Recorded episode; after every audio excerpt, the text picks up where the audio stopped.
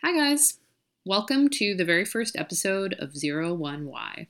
This is a media podcast where my brothers and I talk about movies, TV shows, games, and some other stuff. This week, we're talking about the new thriller A Quiet Place, directed and co written by John Krasinski.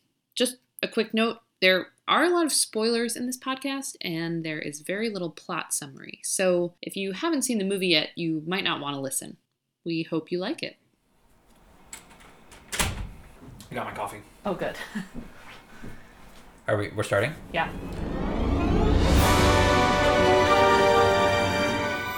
Okay, who's the host? Um, Uh, For I mean, now- I for now, should you probably should be the host. host. Yeah. at least for this, you should be the host. Okay. Welcome to our podcast. We are the Papes. We're gonna go around and introduce ourselves. Should we use our real names for this? You can use whatever name you want. I I think I'm going to use my real name. I'm Aaliyah. That's not your real name. It's your middle name. I I said you can use whatever name you want. But you But we said can't- your- but we you won't. said the problem is you said you were going to use your real name. I said I probably would. Oh, that's true. I, al- also, Aaliyah is my real name. It's just my real middle name. Danny, she's gonna get doxxed now. She's trying to throw people off Yeah. the scent. Although you didn't tell them my first name, so that's, that's fine. true. My favorite movie from last year was um, Call Me by Your Name, which neither of you have seen, have you? No. Okay, you guys should see it. And I know stuff about theater, literature, and I, I'm like the t- I'm the TV expert of the group. Okay, cool. I don't I don't have a favorite build. I, I do have a favorite. My favorite building building in New York City is the Chrysler Building. It's boring, I know. Um. Okay, yeah. So, did we also talk about this podcast, which is this is just a This is just a podcast where we tell you what we thought was good and bad. yeah. I think we're. I mean, we're gonna talk about media in general, but Mm-hmm. from this this one's just about a movie and some other stuff. Also, Uh, all the background noises the boys fidgeting. Oh, because they sorry, can't No, sorry, sorry. sorry. I'm very nervous. I'm working on my vocal fry too. I'm gonna try and keep my register up here. Uh, Teddy is dating a professional singer, so he's working on his voice. yes. It's going well. It's, I, if I'm silent, I'm not using vocal fry. Um, Alien is one of my favorite movies. Scary movies are the best, and my favorite building is the Chrysler Building. Uh, obviously, second favorite is the Woolworth. And I play a lot of video games. That's about all I know. Pseudo intellectual in many subjects, but yeah, no, but you uh, specifically game wise, you are more the art and indie game. yeah, yeah, yeah. I play a lot of different types of games, Mhm. and I also like to compete, but I'm Yeah, not quite as skilled as my my compatriots. Danny's more mainstream. Yeah, which is a great segue. I'm Danny. I am. Danny. Movie. I'm 12 years I- old. Um, okay, so I'm Danny, and my favorite movie from last year was Baby Driver. Um, not my favorite movie, but a movie that I feel like I should say that I really enjoyed was The Mosquito Coast with Harrison Ford and River Phoenix, which I think it's kind of like the Grand Canyon. I think everyone should see it before they die. um, and my my my current specialty is probably the competitive gaming scene and kind of gamer culture and Reddit culture. I've dipped my toes into the the internet troll world. Do you try it? Do you ever try it on the troll outfit? No, not, not Today we saw a Quiet Place, um, so we're going to talk about that and some other stuff related to movies. A Quiet Place is John Krasinski directed. John Krasinski stars alongside his uh, wife Emily Blunt in a uh, really a classic thriller, if, if you ask me. Mhm. Who's a think- bigger star here? Uh, I always wonder about that about couples, like if there's any resentment when one of them starts. To I think once you've famous. reached a certain level, it it's like a fun. It's probably a fun competitiveness, but you know, once you're in the tens of millions of dollars, I feel like the resentment probably goes away. Yeah, and you're just and well, we can solve that problem by we're co-starring in the same movies. I actually like this movie a lot. Why? Tell me. Tell me about it. Okay, I like this movie a lot because I think the the thing that the movie really has going for it is the the pacing of it.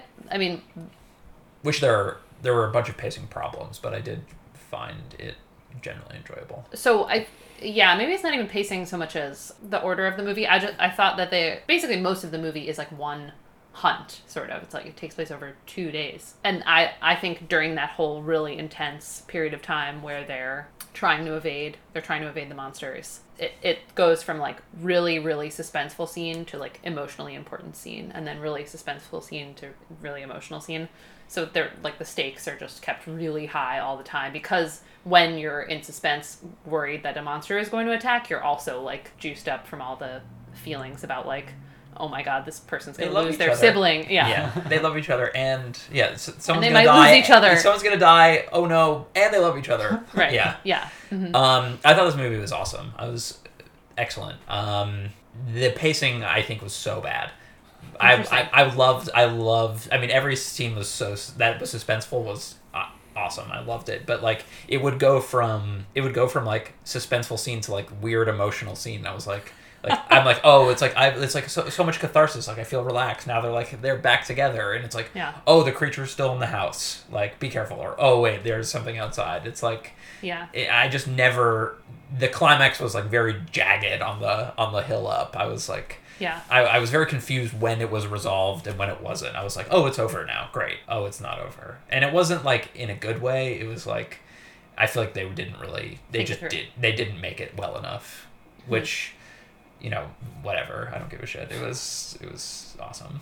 I feel like that's sort of the nor- usual formula though for movies like this though is more of it is like plot about the people and then there are sort of like short bursts of scary moments and I it felt like they were sort of like equal equal parts or they were they were more closely woven together I think which I I liked I mean, it was like one day, which was sick. It was like, I mean, maybe, yeah, like 24 hours. Was like a 24 hour period. Uh, like, but I feel like my benchmark is Jurassic Park and specifically the T Rex scene. Mm-hmm. That is a really long, excellent crescendo of suspense. And those like happen throughout the movie at very key moments. wait so which T-Rex scene are we talking about with the car and the tree Yeah, Okay. th- that whole when it when it first when the when the power just gets shut down and the Okay. lamb and the flashlight and night vision goggles. Well, I also think what's really good about the Jurassic Park scene is there's. I'm also the expert on what did farm what did he say it was? Lamb? No, goat. you said lamb I said lamb. Yeah. Um, Jesus. Uh, sorry, Easter was recent. yeah Um, I was gonna say what I think I real is really good about the T Rex tree scene is there's kind of like a reasonable explanation for why the suspense continues. You know, it's like the car's hanging, Yeah. then the car's on the Right. ground, but like obviously the T Rex hasn't gone anywhere, and I think so. I think that's why that No, it, no, right. is- Again, is it like it, the good. escalation is really uh natural. Or, yeah, yeah, it just keeps getting like more, like suddenly now the car's sinking in the mud. Like who, who thought that was gonna happen? Like, yep, uh, like, and I'm totally on board. Um, but where Okay. where are we? so let's talk about um I, I, oh wait didn't you get, I didn't didn't get get to say I'm sorry I'm sorry whether or not I liked did it. you like the movie yeah. I really liked the movie. I loved it. I um I'm trying to think what of what movie. Oh, I was it makes me think of Baby Driver a little bit because I really like the silence of it and the explanation for it, but it's not it's it's just not it's not over the top and it doesn't like it's not like all in your face the whole time that it's cuz they they obviously thought it was a really good idea, but it doesn't feel like they're throwing it at you like, look, we made a really interesting film with, you know, they're silent all the time kind of like how Baby Driver is to the sync, like it's synchronized to the music a lot of the time, but not in a Right. super choreographed way. Right. Like once you know that about Baby Driver and you go back and watch it, you're like, oh yeah, so much is done in time with the music, but Yeah. it feels very natural during the film. Yeah. I mean, Baby Driver is a disguised musical. It's a secret musical, right? Yeah. But I, I, I mean, I very much thought of Baby Driver while watching this movie. Yeah. Uh, s- especially the headphone scene, but just in general, the way they used sound in both movies. I mean, it, Baby Driver was like they buried you in music, and this was like, I mean, it was very sparse, but when they, they punctuated with music in a similar way. Um, we can, I feel like we can trans, uh, maybe transition to what we didn't like because I, Yeah. s- this is kind of like I feel like this movie was bra- kind of brave. Like to make a movie where people don't really speak at all is, I think, kind of bold. Like, I, I, is it high concept? Is that what? Like, what is like Yeah. Groundhog Day? High concept? Like, where? I don't know what it means, but I know that this is high concept. Yeah, right. So yeah, yeah. I, I just want to make sure that's the right term. Yeah. we all know what it means. We don't. We don't. You don't have to explain it. No, I don't know what it means. Oh, you like someone said this was high concept? Yeah. Okay, high concept is a movie. Someone I trust told me it was high concept, but I don't. I don't know. Yes. High Concept is a movie that or a piece of art that like uh, Groundhog Day, like you wake up every day and it's the day just resets itself. It's like a very specific plot device that explains the whole movie. But this movie was very much like you can't say anything. Like Yeah. that's an important part of the movie is like there is no sound. But I feel like they did not do that enough. Like I would have liked it if there was if there was no soundtrack. Like I found that very invasive. I found a few moments, really, the really emotional moments. It felt very strange, especially with the daughter who was deaf. You know, because her scenes were always silent. But then you know they have a shot of her. I, I don't remember which scene it is, but she's like staring. It's like from the front, and she's staring at something, and it's just really loud violin track. And I'm, it, I was like, what, what's happening right now? Yeah, I, I mean the soundtrack was bad, and even if it was good, I, I feel like I would have had some issues with it. Yeah, I think I would have been fine with the score. It just was like such like a normal thriller movie score, and I was like, this is not a normal thriller movie, and Yeah. it just felt, it just felt wrong and and over the top. Not all the time, but Yeah, it, but frequently. I mean they clearly wanted sound to be a very a very big deal when like when diegetic sound happens, they want it to be meaningful, and it is sometimes for the audience. But like when there's drums and strings playing, it's not. Well, the the whole opening, there's no soundtrack. Right. Right. Well, I was so excited for the because Yeah. like the whole opening. That's like how the movie should have been, in my opinion. Mm-hmm. Yeah. They they like again. I liked how in the the beginning of the movie was. This is like how I feel about WALL-E. Like I knew I knew you were gonna talk about WALL-E, and I knew you were gonna be like, as soon as the people talked, I hated it. yeah, yeah. It's like I fucking hate the humans in WALL-E. But like again, like that WALL-E was so brave and bold. It was like a mm-hmm. silent movie for. I mean, or yeah, like for most of the the film, and then you have stupid interpersonal drama and Yeah. one liners. It really brings like the whole level of the movie down. yeah, it's like, oh, great, great. I'm watching every other Disney movie I've ever seen. And same with this. It was like, I'm watching every other horror movie now. But like, when, like, for every time you they trained on her and like the camera did, and it was now, we were in deaf mode, and couldn't hear anything, I was like, this is sick. I'm like so excited for the way they're going to use this. And they didn't really lean into that, I feel like, enough. Um, I also I mean, I think it's great that we had like this deaf character too, who, which interestingly enough, I don't think would be a good thing to be in this world. I feel like the movie is trying to say she is doing well. Like it's like the tables are turned, and now she, everyone has to be a deaf person. I don't think so because he doesn't take her along. I, I thought the implication when he doesn't, when the father character. By the way, do we ever get anyone's names? We don't, right? The the Abbotts, we get their last name because it says it on the mailbox. Um, just before we talk more about this moment, what's happening is John Krasinski's character is has like a backpack packed and his fishing net, and he's going off. He's taking his son, who's the younger of the two kids in the movie, to uh, collect fish from his like fish trap in the river and sort of supposedly perhaps learn some other survival skills. Although that seems to be the only thing they do. Well, well, I think it's kind of like just I think beyond a very obvious skill gain, it's like a you know you're going to have to leave you know our protected area, so it's kind of like doing that, learning how to be comfortable outside of their safe zone, Yeah. which is not very safe. I thought the implication when the father does not take her along on his like fishing survival trip, I thought that it was in part because he was worried because she wouldn't have been as safe. Like when he turns to her before he leaves and he says, "You'll be safe here." He's concerned about her. Yeah, I thought I thought it was like she can't hear, so I, I- I, I was I didn't really understand that whole dynamic. I was gonna There- say this. I, I I really didn't buy into the like. It seems like they're trying to imply that he blames her for their son's death, which was entire, which was her fault. But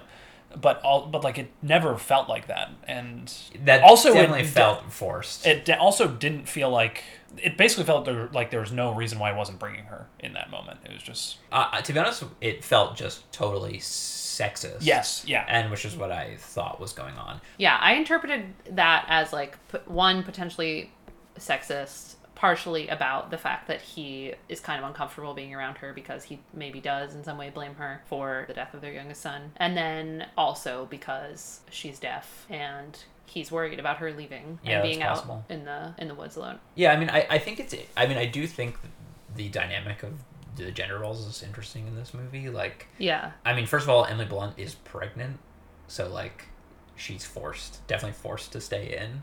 Like she just can't be running around like getting fish and mm-hmm. stuff. Well, she's Like, not. Not only is she pregnant, she's eight and a half months pregnant. Yeah. Also, like, really, are you? Ha- why are you pregnant? There's fucking creatures that run around and hear sound, and you're like, you're having unprotected sex. Like, pull out. You know what I mean? Like, if you already have Well, you two can get kids you and can get you can get pregnant even using the pull-out method, the withdrawal Not if you're method. good. I don't know if we are to believe that it was accidental or not. It's not addressed. But I was thinking about the pregnancy. The pregnancy drives, I would say, the majority of the forward motion of the movie. Yeah.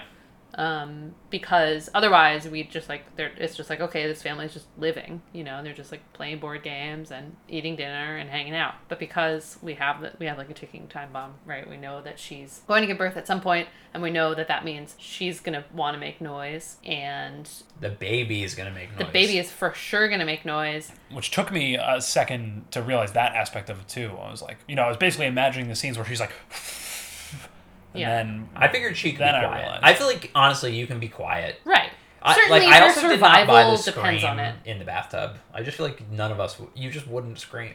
Like I just feel like you would overcome that need to make a lot of noise. well, I think she screamed because of She the could. fireworks. She knew she could. Yeah.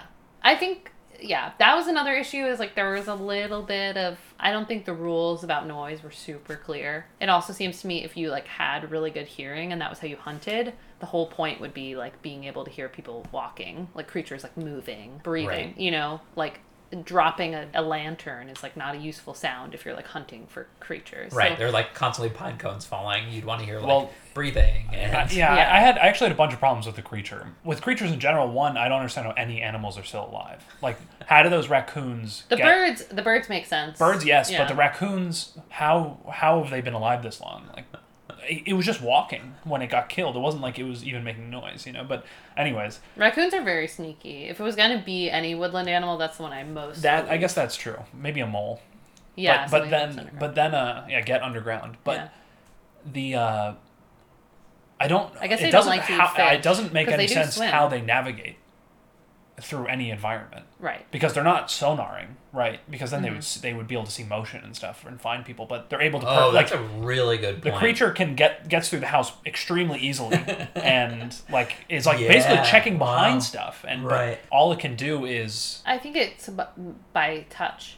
I don't know. It seems very. I mean, maybe, and I think No, I think you're. I think you're right that it's Yeah. a problem. But No, that was oh, that wow. was how I, I- explained yeah. it to myself. Yeah, I I actually didn't think about that at all. I was also wondering, uh, do like once they go into a place, do they remember it? Like in the same way that when we hunt or any animal hunts, they're like, if well, you don't well, we don't eat meat, so we don't hunt. oh yes, we're vegans. um, so So no pictures of dead animals, please. Actually, so I think this is actually worth talking about. Is I was thinking about animals in general in horror. I mean, horror movies often bring up the subject of what it's like to be an animal that's mm-hmm. food for something else, generally for other humans. But I feel like humans have a unique capacity. While animal suffering is bad and factory farming is an abomination, I feel like humans have a unique capacity for suffering.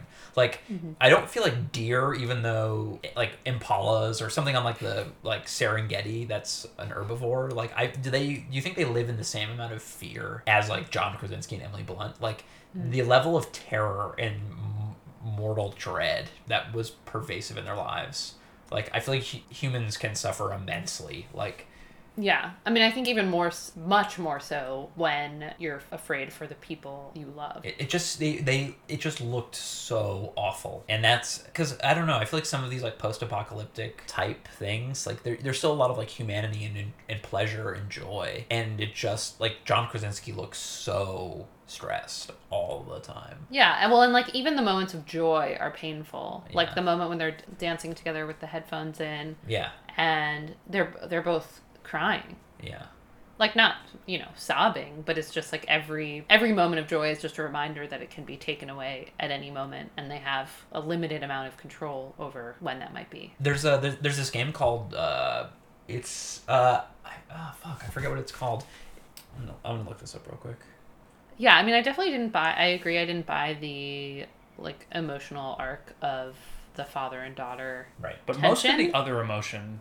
I Yeah, felt very good about. Right. And like even though we don't get like a ton of development of the family, we don't get we don't really know anything about them, but yeah, just like sheerly through the performances of Emily Blunt and John Krasinski, we just get so much of their desire for their children and each other to live that we want that a lot also as viewers. Uh, that conversation between Emily Blunt and John Krasinski was really bad. Also, like, if we can't protect them, who are we? Like, Everything before that, Honestly, like I thought it was okay that she brought up her son Yeah, again. Like me it, was, too. it made a lot of sense in the moment because she'd just given birth again. But yeah, the uh, I was obviously- fine with it because she's so she did it so well. It- like the writing didn't ring super true to me or seem necessary, but I was I just didn't think we needed it. Like, and I was like, oh, now John Krasinski's gonna sacrifice himself. Like, and I mean, I, I assumed something like that was gonna happen, but like, it I actually just. thought she was gonna die after that. I thought someone was gonna die. Like, Yeah. yeah, but like, it just that just was obvious. Of course, they would die for their kids. Like, they th- that's what those characters would do. Like, it it would just very seem like John Krasinski ran to save him or his son before. Like, right. they yeah. would do anything. Yeah, like it was very, the char- the characterization was very well done, and you didn't need some weird like guilt trip. Right. If anything, I feel like she would be like, "Be careful." Yeah, Yeah. right. I mean, I I just I do think that if the dialogue were better, it would work. Yeah. Yes, I agree with you, but Yeah, but just like people write good dialogue all the time. It's not that hard. It shouldn't be that hard. I agree with you. It's true. But it not being there would have been better than it being good in there. Yeah. yeah, It's called the thing I was talking about before. Oh, yeah. uh, this war of mine, and it's basically like these people living in a war torn European city. But it's it's super depressing. Everyone's like so depressed and miserable. And I read this war correspondence review of the game, or like talking about the game, and he was basically like, the problem with this game is that there's so much good and happiness in people's lives, even in war torn areas. Like the ability to, of people to find happiness and pleasure and like and just like enjoy each other's company, like even persists in like a bombed out building. I mean, there is terrible stuff going on, and people are often sad and upset and miserable, mm-hmm. but there is like so much joy and stuff. And I, I mean, the movie kind of does that a little bit. They're playing Monopoly, but there's like John Krasinski. I mean, I think he's a bad actor, but like. Yeah, he's just miserable all the time. I just, Yeah. I, he just, he like, he, I mean, I feel like he's really trying hard to convey he's I troubled. Yeah, Yeah. Yes, I agree with that. I, I do think though I think the movie gets away with not having more joy in it. Like I think the implication that there is joy in their lives is just enough because it takes place over such a short period of time, which is like an extremely stressful period of time. And the ways in which we would express joy are limited by their circumstances. Yeah, right? They exactly. can't laugh, they can't Oh, I want. they can't Yeah, I also wanted to yell. talk about sign language. First of all, great they have a deaf Yeah, daughter. I was- Yeah. I was that thinking they that all too. get to hey, quick, turn, teach me sign language. Like we can't speak anymore. I wonder like how everyone else is. I, by the way, all those fires. I assume or other are people, other, other, people. survivors. I Yeah. thought so too. But I'm wondering, like, I'm sure it's much har- like they are having a much harder time communicating with each other because they don't have a deaf daughter to teach them sign language. Or Right. Well, I, I think sign they already language. knew sign language. Yeah, the- true, yeah. Right. Yeah. My my feeling was like, oh, that's such a good justification for how for why it's this family that survived. Yeah. Right. The, the I mean this the fear of sound was so stressful. Yeah. Like I was just on the edge of my seat all the time. Also, don't put anything on the walls or the shelves. Please put everything on the ground. Like I know the well, but then you might trip over it. yeah, maybe I The don't know. girl, there's the shit- girl's room had too much stuff in it. Yeah, like, like, it you need- do not need all these knickknacks that could fall over and knock each other over. Yeah, it just like this needs to be safer. Like Yeah. Yeah. I'm sorry. Um, okay, so just returning to things that we struggled with in the movie, we have monster navigation ish- issue. We have the creature soundtrack. creature issues. I'd creature say. creature issues, the soundtrack, and then not not leaning into the lack of sound. The high enough. the high concept. The not, high concept. not leaning into the concept. Yeah, just not leaning into the concept enough. I think also just like not trusting. I I think there were some some cases of not trusting us to go along with them. Mhm. There were many moments where they were like, the camera will now stop on this important detail for a long period of time, so that even the least observant viewer will understand what's happening. Which is fine, I guess, if you want to make a movie for everyone, not just for smart people. Um, honestly, I, I know what you're saying, and I, I generally don't mind that so much. What I do mind is insulting in my intelligence, our intelligence, with the fucking garbage exposition. right. It is so obnoxious to have a lame newspaper headline on screen. And not to mention forty of them, especially like Yeah. like also what like the idea of John Krasinski having a whiteboard that says I know. I- survival techniques like first aid and like some other stupid thing it's like Yeah. oh sand it was like It was- sand It was it was medical, supplies, and soundproof. soundproofing. But Yeah, it's like they also didn't do any soundproofing They Yeah, did. except for That's that what one the room. they, they were doing the paper mache, but in that one room, I guess. yeah. Yeah. I mean, they didn't do enough, and it was like. It's like, are you fucking kidding me? I know what's going on. Like, I knew what was going on the first eight seconds of the movie. Like, Yeah. also John Krasinski fucking knows what's going on. Like, he's he's living in this terrible world. He's not gonna write it down on a whiteboard. Right. Like, I Right, or maybe he would need to if it was very elaborate. But Right. because it was like two lists of three things that were vital to their survival, it was like, yeah, I don't think he needs to write that down to remember. And it's funny because it's such a huge trope in video games. Like, Yeah. there, like in fact, there's like articles like best, like I feel like on Kotaku, like best and worst uh, spray paint in video games because Oh. Mm-hmm. there's like so much bullshit exposition or like or like world building, like Yeah. or like post and especially like post apocalyptic is like a common trope as well. Like people who were here before, what did they say? And like that's how you they, they like kind of pass along the story. Yeah. And it's like obviously what they're trying to do here, and it's like none of that like none of that is Well, helpful. here was the other problem with the newspaper headlines. The actually the New York Post one, I thought that was fine. the New York Yep. Post one was like, Yes, "It's sound!" yes, exclamation yes. point. and I was like, "Okay, one, it's the New York Post." So like they can get away with it, and two, like fine, there would be newspapers in the newsstand, whatever. But then when he gets home and he has that one and all the others, the other problem with it was he doesn't have like you know chunks of the articles cut out that are like interesting details that might reveal something about the monsters. It's just the headlines, which don't. I mean, we know from real life that those don't tell you anything of Yeah, importance. like he and certainly he doesn't tell him anything he doesn't know already. Right. And it Yeah. doesn't tell us we. And the, the worst part is it doesn't make sense in the story. I mean, that's not the worst part. It doesn't make sense in the story, but the worst part is it doesn't tell the viewer anything. Like, Right. We all fucking know. We, Yeah. You know, we're, we're at the movie. We got it. Yeah, there's just yeah, there's no not necessary. if they hear you, they hunt you is on the movie poster. Um, another small detail thing: they're all barefoot, um, but they don't wear socks, which seemed to me like it would be helpful in both protecting their feet and making them quieter. Um, Uh, I, my, although- o- my only thing was your socks would rip very quickly if you were wearing socks outdoors. also Like, you just- slippery. I, was- I that was my There's a lot of hardwood. Also, because they really highlighted that, I feel like Yeah. it was like a little bit. yeah, that's fair enough. I was like, I'm not sure that's actually the best way to go about. I, I loved it because we in Battlegrounds, PlayerUnknown Battlegrounds, Mm-hmm. PUBG, uh, for all you hard diehards, we like everyone we play with removed their shoes from their characters, so they're because the sounds Uh. the sounds are different with when you're barefoot, and so it's a lot easier to tell if someone in a house or coming up behind you is a teammate or not. And actually, I think they patched it because in earlier versions, if you weren't wearing shoes, you were basically silent. Wow. Because you're walking around and you're and so like when we everyone had their shoes off, I was like, Danny, dude, they know what's up. Is this a common strategy? It was early on. I think they Okay. patched it because still so many people were taking their shoes off Okay. to be Yeah. quieter. It's still it's it's still still, good. It's not. It doesn't reduce your sound right, anymore. and now we do it because it's a way you can auto. We wear the same outfits, or like we recognize each other by our outfits, but we can also recognize each other, recognize each other by the way we sound. yeah. yeah. So basically, you know, we have our own quiet place, high concept going on in PUBG. Um, another big issue I had, or not big issue, another issue I had is, which mostly just made me laugh, is that Emily Blunt is like 20 times better at acting than John Krasinski. um, but it's cool. Like, he directed this movie and it was good. So, like, maybe he can do that more. Yeah. He's not like a, I, don't think he's like bad, bad. No, it was just like some of it was a little a little much. a little much. Yeah. Yeah. He like he really wanted us to believe it, and Yeah. I and I feel for him. You know, I really like. It's like, oh He's like, this is so hard. And you're like, oh man, yeah, yeah, I understand. yeah, yeah. It's like you you put a lot of heart into it. You know, which Yeah. you can't say for every bad actor. Yeah. Yeah. He's earnest. Yeah. Yeah, it's like kind of endearing. Oh my god, I really But thought. Emily Blunt is so good. Yeah. Yeah. She's just yeah. She's uh, yeah. The kid, I thought I thought the daughter was good too.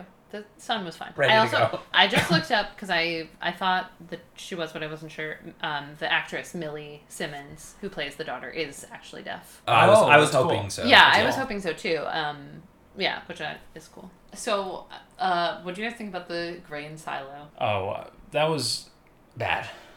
everything. I mean, it was. I I didn't think it was awesome, but I was I was down until she disappeared. She like sank into it with her hand sticking straight out, and then this like pre pre pubescent boy reaches in. Pretty pretty. at like this you know like stage stage stage two because he's Yeah. you know not wearing diapers but like and also his arm is like bent and angled downward so there's no leverage whatsoever and he's just laying flat on like this you know metal rect. I mean, there's just no we- physics involved. I mean, I was about to say the, the physics of that scene were very poorly executed. Like, yeah, there's just so much, and he, you know, him struggling to get in, the door falling off, also like right where he just was, and would have just sliced him in half. But uh, I thought I thought most of that I was I thought that was cool, and Yeah, so- I was down with that scene. Honestly, my biggest problem with that scene was that she doesn't want to stay and wait for their dad. They've been there for like 10 minutes and she's like, he's not coming for us. I'm like, literally, he's spent the last two years protecting you. I don't really understand why you think he doesn't care. And he, and then she's like, he'll come for you to her Yeah. brother. It's like, yep, and like, and yeah, and you will be here, so you will also be saved. yeah, Like I think it was. It. I think the uh, maybe we're just supposed to leave that believe that she wanted to leave in some out of some sense of defiance, but that just didn't seem like a strong enough motivator when like there are very high odds that you're going to be murdered by terrifying monsters that you've just seen. It puts everything in perspective, Yeah, especially and petty you're- family squabbles. Yeah, and your tall, strong, bearded dad is probably very likely coming to help you. Like Yeah. I'm staying put. Yeah. oh my god. Also, you can't hear anything. yeah, right. No Also, offense. Yeah, Like, but I'm not making any noise. I- I can make it back no problem. I was really excited about the grain silo scene. Uh, obviously, the physics of it were kind of problematic, mainly in the pulling up. I think that Everything the, else was the was disappearing fine. into the corn. I thought was uh, it made sense to me, but also was fun lightning sand, Princess Bride Yeah. moment, and then the um try, trying to both get up onto the door that had fallen in was a great Titanic. Titanic moment. yeah. And they both get on the door, which obviously is what Jack and Rose should have done. Yeah. And no one will ever be able to explain to me why they don't. They try for like a second and then it doesn't work. And then they're just like, well, I guess we'll just let you sink into the Atlantic and die. I and so I stick out my arm in appreciated and I appreciated that they made like several attempts to get up and then they like hide under the door when the monster comes after Yeah. them. Like I thought that was They're used smart. well. That was good. Also, uh, the waterfall. Why didn't she give birth at the waterfall? Why don't I mean Danny said why don't they live at the waterfall? I know. I Yeah. thought that too. Yeah. Well, there's a very convenient farm, I guess. That's a that's a go to the farm and farm and be Yeah. quiet. Live at the waterfall. But they would have yeah. to build a house to live there. yeah build a house. You can make as much noise as you want. Well, yeah, All or the just like why don't they spend more time? Like, why is it like a secret thing only John yeah, that they Krasinski goes yeah to? no it, it's it's true and or or get something that makes a lot of sound. Like You have build power- a you have build a power. windmill with like chimes or something. Like Yeah, I just think it's hard yeah to I build really I anything. really because uh, do we care? By the way, do we care that we don't know where these creatures come from? Or- No, I don't think so. I think I like that. we I'm don't just know. interested. I'm I'm, interested. in I'm that very fact. glad we don't know. But Mhm. I, I often feel like with a lot of this stuff, like exposition, like the Mhm. less we have, the more you can imagine a plausible explanation, and the less they tell you, the better. Yes, Yeah. totally. Yeah, there are things that don't need justification, like weird creatures being on Earth. Whatever. Could yeah, could have come from anywhere. I I assume aliens because why else would they suddenly appear? But Right. yeah, When the uh, government experiment gone when, wrong. when the ice sheet smelts, they'll come out. Right, yeah. That's that's what that's what I like. I feel like The there's Thing. yeah right. I feel like there hasn't been enough uh, enough horror coming out of that. Well, the thing though Yeah, is actually the true that's cost. actually uh, still an alien. yeah, it's true. It's an alien spaceship they discovered. Oh, yeah. that's crashed Right, right. into Antarctica. Oh my gosh, I was really glad that the I was happy with a couple things in that last scene. I was happy that the creature didn't die from the sound. You have you guys seen Mars Attacks? No. I mean, yes, but long time. That, the way they kill the aliens is they play really bad country music and their heads explode. Uh, and I was so afraid that was the direction we were Yeah. going. Like their heads were just gonna pop. Or I was like, I know It it really looked it looked like like he was about to explode Yeah. the way he was reacting. But Well- I what I was I was kind of expecting and in that last scene was that uh, because it was opening its ear that She'd uh, stick Emily one in. Blunt was was gonna shoot it in the ear. yeah, yeah. me And like it wouldn't kill it, but you know it was just like it was gonna damage that. It was gonna damage Yeah. it and make it useless. I mean, I was down for the way she killed it, but I also think it Didn't was like, if she was gonna do, if she was gonna its do ears that. or something? The thing I is, if just she was gonna do that, if she was gonna shoot it anyways, like at the end, like I don't understand why she didn't shoot the whole time when it was exposing its whole, its like inners, its its skin and stuff. Why it happened at the end? Because they could have just PA'd it again, like they had just done. right. There was no Uh, reason that she had yeah, to shoot my that my interpretation kinda was like that it was like a split second decision. Yeah. It was just, Yeah. when it got Yeah. back up, it was about to attack, attack her daughter, and she was like, "Shoot."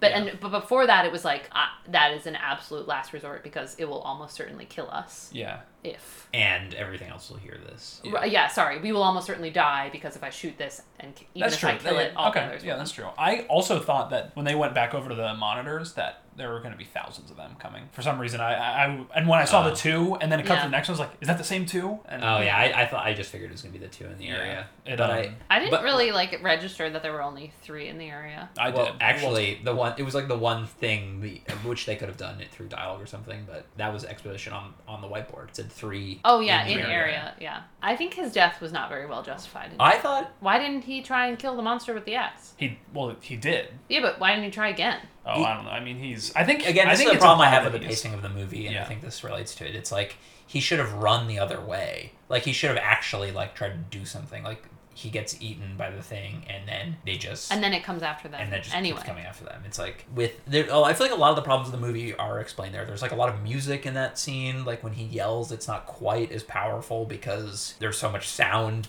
being played to the audience. Yeah. you know, Right. like. I mean, also he could have taken the opportunity to say "I love you" out loud, like that would have been awesome. Like as opposed to like signing it and then screaming, Yeah. Oh, okay. The Yeah, other that's that yeah. like that. Like I feel like that would have been really powerful if like he they're looking at each other in silence and he says something. Like that would have been cool. What I did like about that scene is that he just he has this opportunity to hit with the axe and he just gets just swiped. Totally, Just- he's totally. like, That was good. it's yeah. really it's really like oh I and they really maybe build up to do it, too. They're like, uh, we're like, oh, he's gonna get the axe, and like, oh, that's a good weapon because like it won't make a lot of noise, so he might Yeah. he'll, he'll survive it as opposed to using a And gun. like, oh, maybe the rake's gonna, maybe the pitchfork's gonna make a sound, or like there are like so many things going Yeah. on. Like, oh no, he, oh wait, and like when he spins around, you're like, he's gonna do it. yeah. No, Yeah. I love, I love when a movie fucks with your expectations. Yeah. like The other well, thing I that I don't know, it was found- like it was kind of like well I also really like the scene at the beginning of the movie when the kid dies just like yes, totally. Oh yeah. There's so good. un, so there's just no glory to it. There's no like No major fanfare. emotion except Yeah. yeah. it's just everyone knows what's about to happen and like Yeah, I love Emily Blunt just starts crying. Yeah. like she's just like, She yeah, just covers her mouth and falls to the ground. Yeah. Yeah. yeah. So yeah, that was, I thought that was an incredible opening. Oh, that was so good. I also love that prologue because we don't know it's a prologue. Like usually you know, or I didn't. At Yeah. yeah, Oh, no, Um, I absolutely. didn't know. yeah, you just think like this is the movie and we're in it. And I was I actually was surprised though when they, it was like day 89 and I was like I was like, "Oh, I didn't I thought we were going to be like later into their Yeah. time in the post super hearing creatures world." But the other thing about him about when he dies, I really like the idea of him screaming "I love you" instead yeah of just screaming, but also the Well, the subtitles she's- coming in during that were very intrusive because there's so because there's so little dialogue. That's really intrusive, and then because there's also been so much sound, the screaming doesn't isn't super powerful. But I also was like, I feel like you could have just shown us "I love you" a couple of times in the movie, and we would have known Right. that's what he was signing. Because they do, they and you definitely have to do subtitle that. it. They definitely do that in certain points. Like uh, they say, like I know, and Right. like they and don't, they, they, do don't. safe safe comes up a lot Yeah, and they don't. and they don't, they don't, they don't subtitle. I know, like in one scene, and, Right, Like, I yeah. know what she's saying, or Totally. I, Listen. uh, the only thing about him yelling "I love you" is she's deaf. but like she, she can read lips.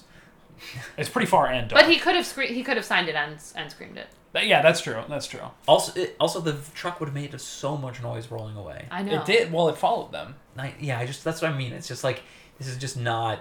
I think yeah, I think just that scene had a lot of problems. Yeah. that whole scene, the, the whole scene where John Krasinski dies. Uh, by the way, lots of spoilers in this podcast. if you haven't seen the movie, don't listen.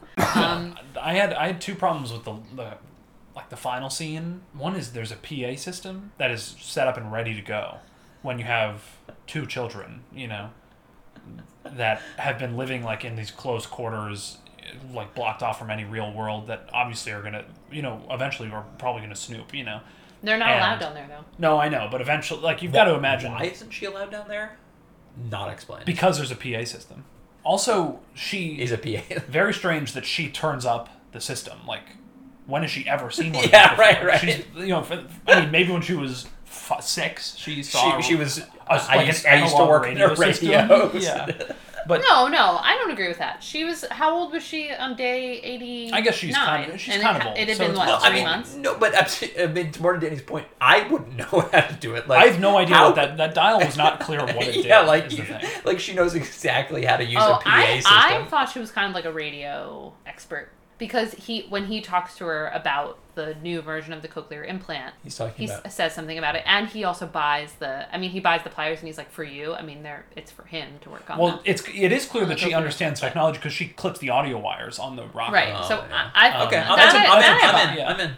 Yeah, I think I think they just turn the PA on. She goes Mhm. out and blows her brains out, Yeah. Nice. and they're safe. Wait, so Yeah. that's She's nice. now Edge of Tomorrow, Emily Blunt. yeah, yeah. Um, one thing I also wanted to say about the title is that I feel like a lot of the post-apocalyptic movies, like part of what motivates us to want to tell those stories is the idea of just like stripping down our lives to the things that we actually care about. Like we care about so much that it's painful. You, that like we that we would fight for them all the time, every day, right? And like sacrifice so much to Right. be able to keep our family alive and eat food and play Monopoly, right? So I think the I think the title functions nicely to like suggest that theme, and there are moments in the movie that do it too. But I, I feel like it wasn't too heavy-handed. That this idea, the idea that like in some ways they've created this life that looks kind of like a dystopia. I mean, not a dystopia, like like a utopia to us. They're living in this like beautiful fall northeastern landscape. They grow their own food and and they all eat dinner together and they protect each other and they care about each other. They like they they live in a quiet place and like the moments when it's good are really beautiful. And I, I i just think it's kind of weird that we tell these like terrifying stories all the time where it's like everybody else is dead and it's just you and like these three other people. Um i but i think the movie did a good job of kind of like gets at some of the reasons why that type of story appeals to us Yeah, I think there's something interesting. Like, I think a lot of us are like trying to go back to a more naturalistic state, and that's kind of the goal of a lot of this. Mm-hmm. But it's also great because we're at the top of the food chain, and mm-hmm. like, you know, we don't have to live in fear of creatures. Like, we can just go homestead and pickle things, and it's great. yeah But like, Oh, yeah, yeah, those jars look so good. Yeah, yeah, yeah. Oh No, I my mean, so God. much of it looked amazing. Like, I feel like that's like, we all talk about that's like our ideal life. Mhm. And oh, by the way, yeah, you can't make any sound because a fucking Yeah. creature will come. they by eat and- off kale leaves with their hands i was like yeah they don't even need silverware in this world it's beautiful Yeah, but yeah i mean i think also some of it is technology too right. and just like the loud the loudness in so many ways of contemporary life Right. like emotionally there's just like s- stimuli all the time Should we? uh Talk Rotten Tomatoes. Yeah. Do you? Okay. You want to talk about Rotten Tomatoes? yeah sure Okay. what's wrong with rotten tomatoes why should Nothing. Nothing is. trust Rotten nothing Tomato is. scores? Nothing is wrong with Rotten Tomatoes. In fact, I find review aggregators in the age of content that we live in, which is the the new era I'm dubbing, we're at the age of content. It, not to be confused with the age of content I feel like a lot of critics Or the hate age of a lot of consent. critics hate a- review aggregators, which understandably because it's makes them less useful.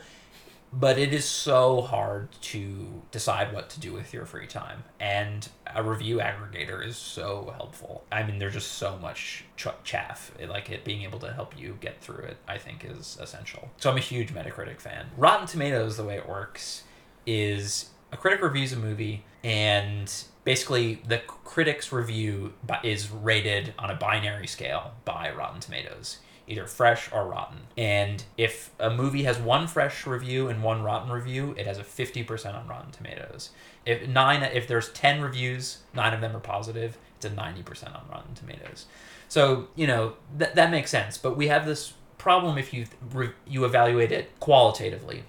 So if a movie has 10 reviews and every critic's basically given it a 6 out of 10, which is, you know, it's okay, it may be worth watching, it gets 100% on Rotten Tomatoes. And basically everyone's like, oh, it's got 100% on Rotten Tomatoes. It's an amazing movie. And that's just not how you should be using this review aggregator. And I think as long as you know that and approach aggregators with this kind of skepticism, I think it's it's good. Like I think I I think I tweeted about this a long time ago, which was like if a movie got nine po- like ten out of tens and one one out of ten, it's a ninety percent on Rotten Tomatoes. And if it got a hu- if it got 10 6 out of ten reviews, it's hundred percent. Yeah. And like, what movie would you rather see? The one that got 9, 10 out of 10s, or the movie that got 10, 6 out of 10s? yeah and it's like obviously the one that got 9 10 out of 10s but their aggregator is just not meant to handle that that kind of situation uh So, let's talk about its score. Yeah. yeah so it has i mean it has a 97% Mhm. on rotten tomatoes this is absolutely a case of a 7 everyone thinking it's a 7 out of a 10 Yeah. Uh, I mean, maybe some people love it. I, I liked. I thought it was definitely worth seeing. Mm-hmm. I mean, but the, again, this is where Rotten Tomatoes is excellent. Like, you, if you like a horror movie, go watch this movie. Yeah. Totally. Uh, Like, it should have hundred percent on Rotten Tomatoes, and it, it basically does. Basically has hundred percent. But like, that's Mm-hmm. Right, how but you should be doesn't- Mm-hmm. using the the the score, right? Like. If you like horror movies, go see this movie. Yeah. End of story. It's not the best movie of the year. It's not a movie you should write home about, but you should go watch it, and it's time well spent. Mm-hmm. And it's, in my mind, exactly what Rotten Tomato scores are meant for. And Yeah. this is a perfect example of why you should use it and how you should use it. Yeah, so if it should say like ninety-seven percent of critics like this, Sh- gave this movie a thumbs think up. you should watch this movie. Yeah, So this movie definitely gets a one on the binary scale. Yeah. You one, should go see it. One. Yeah. yeah, It's a one. it's a one. Good. Okay. Hundred good. percent. 100%. Hundred percent. Hundred percent podcast rating. Yeah. Love it. Thanks for joining us on Zero One Y. Our intro music is Happy Haunts by Aaron Kenny, and the song you're listening to right now is Data Dealer by Infinity Shred. Thank you to Infinity Shred for the song. We'd love to hear what you guys thought of our first episode. You can find all of us on Twitter at Danny Papes, at Teddy Papes, and my Twitter handle is too hard to spell, so just type my name into the search bar. Thanks for listening.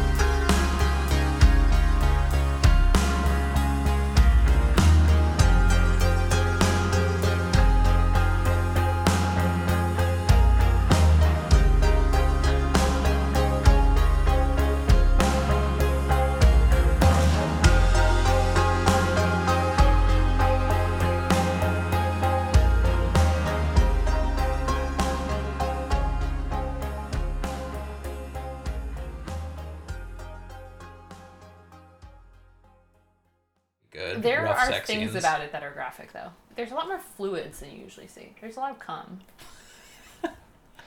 I mean, was- I this was is why I wondering. like. I was wondering if it was just gonna, just gonna be Can we, saliva. this is gonna be edited out, right? You can't say Uh. come on on a podcast. There's a lot of beep. yeah, I mean the be- I yeah okay.